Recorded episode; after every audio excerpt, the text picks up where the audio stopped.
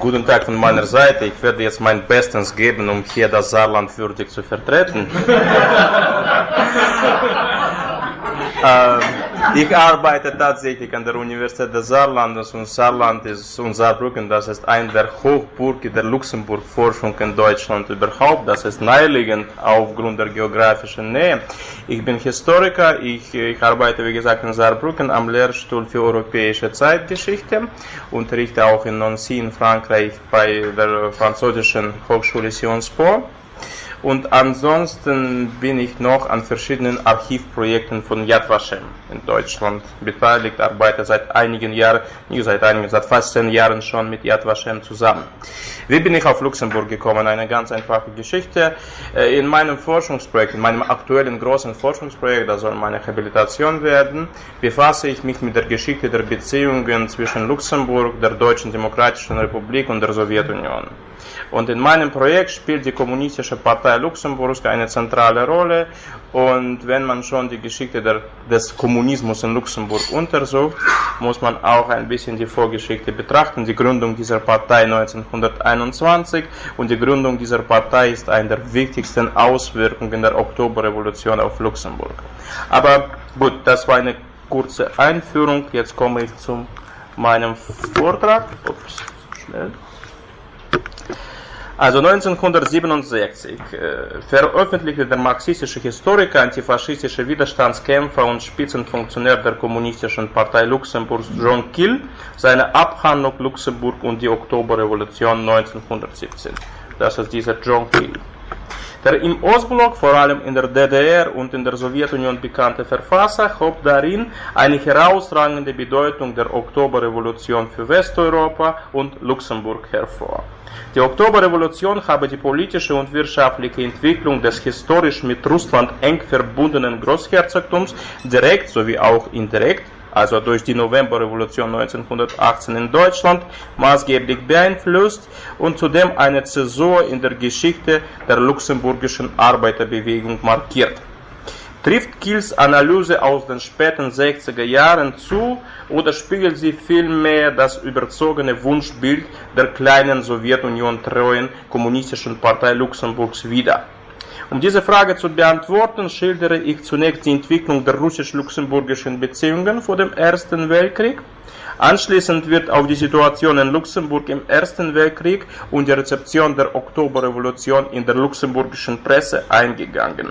Die Lage im Großherzogtum unmittelbar nach dem Ersten Weltkrieg, die Gründung der Kommunistischen Partei im Januar neunzehnhunderteinundzwanzig und der von ihr mitorganisierte Generalstreik März einundzwanzig werden im letzten Teil meines Vortrages thematisiert.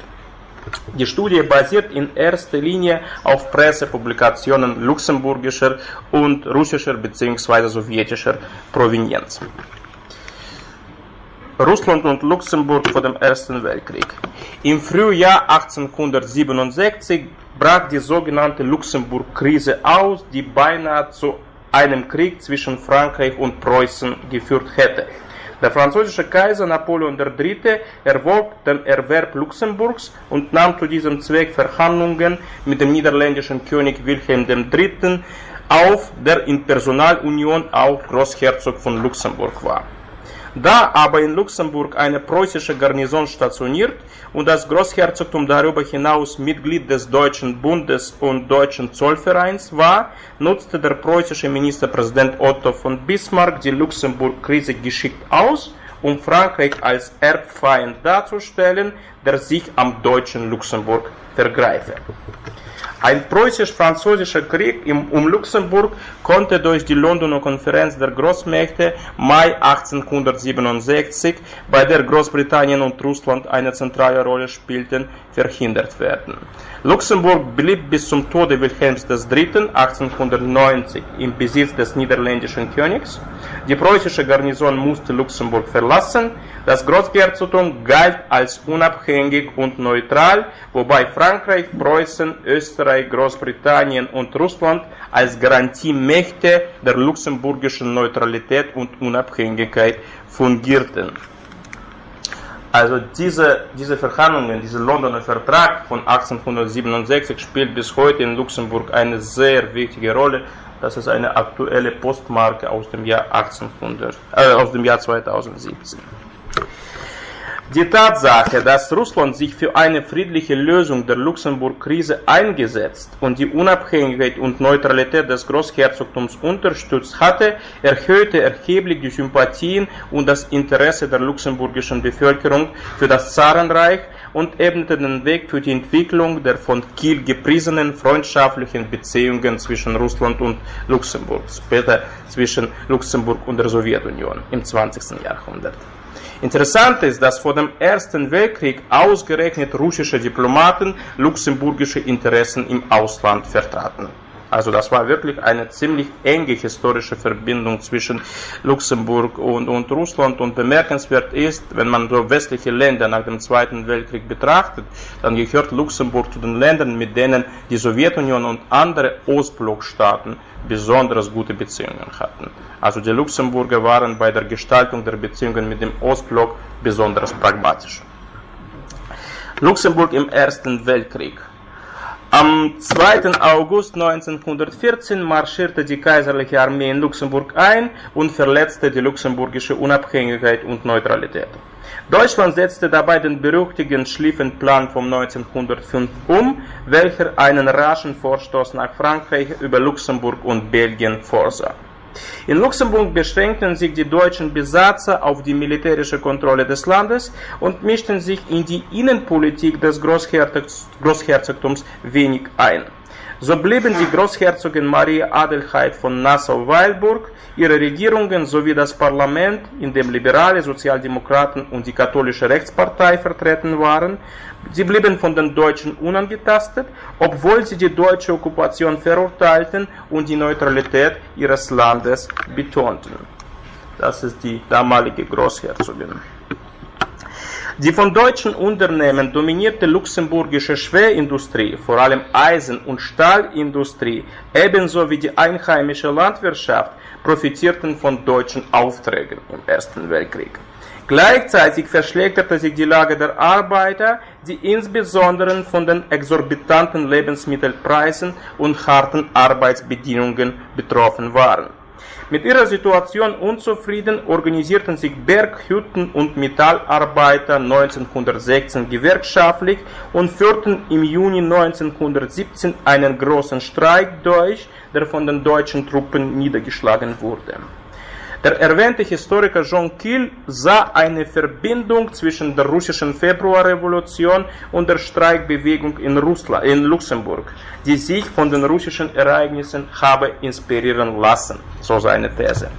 Tatsächlich wurde in Luxemburg über die Februarrevolution intensiv berichtet, das ist nicht überraschend, angesichts der bereits geschilderten besonderen historischen Verbindungen zwischen Luxemburg und Russland war es alles anderes als überraschend, dass die luxemburgische Presse so ausführlich die Entwicklungen in Russland darstellte.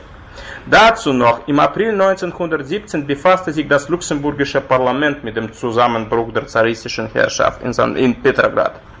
Ausschlaggebend für den Juni-Streik neunzehnhundertsiebzehn in Luxemburg war allerdings nicht die Revolution im weit entfernten Russland, sondern die unerträgliche Situation luxemburgischer Arbeiter. Die luxemburgische, ach, so schnell, die luxemburgische Presse und die Oktoberrevolution. Unmittelbar nach dem Machtwechsel in Petrograd am siebten November neunzehnhundertsiebzehn machten, mit der, machten das mit der Sozialdemokratischen Partei verbundene Escher Tageblatt und das konservativ-katholische Luxemburger Wort für Wahrheit und Recht, die wichtigsten, die größten Zeitungen des Großherzogtums, ihre Leser auf die neue Revolution in Russland aufmerksam. Das sind diese zwei Zeitungen. Escher Tageblatt mit der Sozialdemokratischen Partei verbunden und Luxemburger Wort, das ist eine konservative katholische Zeitung. Also das sind bis heute die wichtigsten Zeitungen dieses Landes. Im Hinblick auf die deutsche Okkupation ihres eigenen Landes und auf eine neutrale Position bedacht, beschränkte sich die luxemburgische Presse auf detaillierte, sachliche, oft widersprüchliche Berichte über die Situation in Russland und veröffentlichte, in der Regel unkommentiert, Publikationen und Nachrichtenmeldungen britischer, russischer, französischer, belgischer, niederländischer, deutscher, schweizerischer, skandinavischer und anderen Zeitungen und Nachrichtenagenturen. Bemerkenswert ist, dass Escher Tageblatt und Luxemburger Wort Deutschlands ambivalente Rolle bei der Oktoberrevolution unterschiedlich beurteilten. Das Tageblatt thematisierte die vor allem in den Entente-Ländern hervorgehobene These, Deutschland habe die von Wladimir Lenin und Leo Trotzki geführten Bolschewiki, oft Maximalisten genannt, unterstützt und ihren Triumph ermöglicht. Das Luxemburger Wort blendete diese brisante Episode hingegen neunzehnhundertsiebzehn aus. Ansonsten berichtete die katholische Zeitung eher kritisch über die neuen russischen Machthaber. Während das Escher Tageblatt die bolschewistische Politik in den folgenden Jahren ausgewogen und manchmal sogar wohlwollend darstellte, entwickelte sich das Luxemburger Wort zu einem Sprachrohr der radikalen antisowjetischen und antikommunistischen Propaganda in Luxemburg. Luxemburg...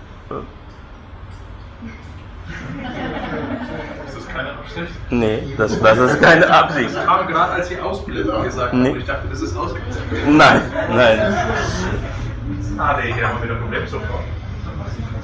Ja, jetzt, jetzt. Du musst immer einen neuen Laptop haben. Schreib das mal beim nächsten Antrag nicht rein. Auf den Tisch, sprich mal nach.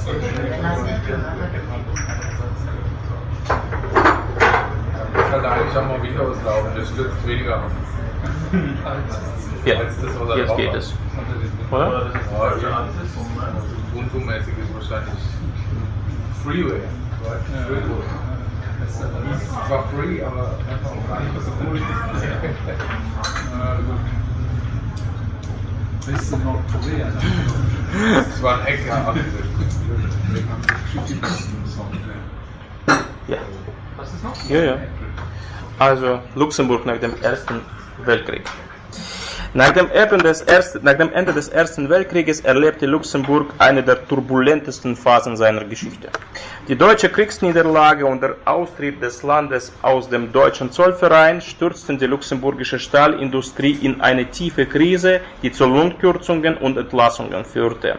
Bestrebt, die Situation der Arbeiter zu lindern, erfüllte die von Emil Reuter Rechtspartei geführte Regierung ihr zentrales Versprechen und führte den Acht-Stunden-Tag ein. Ministerpräsident Reuter. Aufgrund der andauernden Rezession und unerschwindlichen Lebensmittelpreise fanden zwischen neunzehnhundertneunzehn und neunzehnhunderteinundzwanzig zahlreiche Unruhen und Arbeitsniederlegungen statt. Anfang Januar neunzehnhundertneunzehn riefen Liberale und Sozialdemokraten eine Republik aus. Obwohl die französischen Truppen die antimonarchistische Bewegung in der Hauptstadt zunächst niederschlugen, musste Großherzogin Maria Adelheid, die man der deutschfreundlichen Haltung im Ersten Weltkrieg bezichtigte, abdanken und wurde durch ihre jüngere Schwester Charlotte ersetzt. Die nächste Großherzogin. Unter Charlotte setzte die Regierung Reuter ihre Reformpolitik im politischen und sozialen Bereich neunzehnhundertneunzehn fort. So wurde etwa das allgemeine Wahlrecht, sowohl für Männer als auch für Frauen, eingeführt und die Einrichtung von Betriebsräten in Industriebetrieben mit mindestens fünfzig Arbeitern zugelassen. Am achtundzwanzigsten September neunzehnhundertneunzehn fand eine Volksabstimmung statt, bei der die Luxemburger sich für eine konstitutionelle Monarchie, also gegen eine Republik, und für einen wirtschaftlichen Anschluss an Frankreich und nicht an Belgien entschieden. Da aber Frankreich, anders als im Jahre achtzehnhundertsiebenundsechzig, die wirtschaftliche Kontrolle über Luxemburg nicht übernehmen wollte, schloss das Großherzogtum mit Belgien zu einer Wirtschaftsunion zusammen. Nun Gründung der Kommunistischen Partei. neunzehnhundertneunzehn veröffentlichten die Pravda und weitere sowjetische Zeitungen kurze Nachrichtenmeldungen über die Situation in Luxemburg. Im Frühjahr neunzehnhunderteinundzwanzig rückte das kleine Land erneut ins Blickfeld der sowjetischen Presse. Russlands Telegrafenagentur Rosta verfolgte aufmerksam die Gründung der Kommunistischen Partei Luxemburgs im Januar neunzehnhunderteinundzwanzig und den von den Kommunisten mitorganisierten Generalstreik zwei Monate später. Die Spaltung der Sozialdemokratischen Partei Luxemburgs und die Entstehung der K P L lassen sich auf die Oktoberrevolution zurückführen. Im Januar neunzehnhunderteinundzwanzig äh, diskutierten die luxemburgischen Sozialdemokraten auf ihrem Parteitag in der Metallarbeiterhochburg de Verdonge über den Anschluss an die neunzehnhundertneunzehn in Moskau entstandenen kommunistischen Internationale. Für diesen Anschluss warb in die Verdonge die deutsche Kommunistin Clara Zetkin, die, der prominenteste Gast dieses Parteitages, zusammen mit Rosa Luxemburg. Gut, Rosa Luxemburg war selbstverständlich nicht da.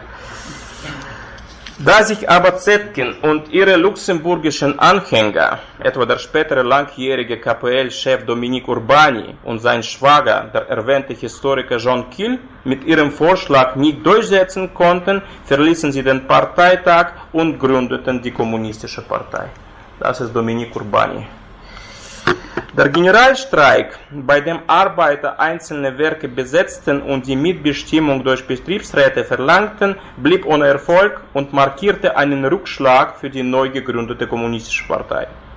Die regierungsnahe katholische Zeitung Luxemburger Wort, äh, Luxemburger Wort hielt diesen Generalstreik für eine, Zitat, unsinnige Aktion, Zitat Ende, und machte die auf die Weltrevolution bedachten Bolschewiki und machte die auf die Weltrevolution bedachten Bolschewiki für die Unruhen in Luxemburg und auch in Deutschland, gemeint waren Märzkämpfe in Mitteldeutschland einundzwanzig, verantwortlich. Der Vergleich der sowjetischen Berichterstattung über Luxemburg und Deutschland im März einundzwanzig zeigt, dass das Großherzogtum klar im Schatten seines großen Nachbarn blieb, wobei der Kreml auf die proletarische Revolution in Deutschland hoffte. Was die proletarische Revolution in Luxemburg angeht, da war die Hoffnung wohl nicht besonders groß. Meine Zusammenfassung. Äh, Die anfangs erwähnte Abhandlung des Historikers Jean Kill erschien anlässlich des fünfzigsten Jahrestages der Oktoberrevolution, der in der Sowjetunion, im Ostblock und allgemein im Ostblock, aber auch in der kommunistischen Bewegung im Westen pompös gefeiert wurde. Am einunddreißigsten Oktober siebenundsechzig stiftete das Präsidium des Obersten Sowjets der Sowjetunion den Orden der Oktoberrevolution, die zweithöchste Auszeichnung der Sowjetunion. Das ist dieser Orden.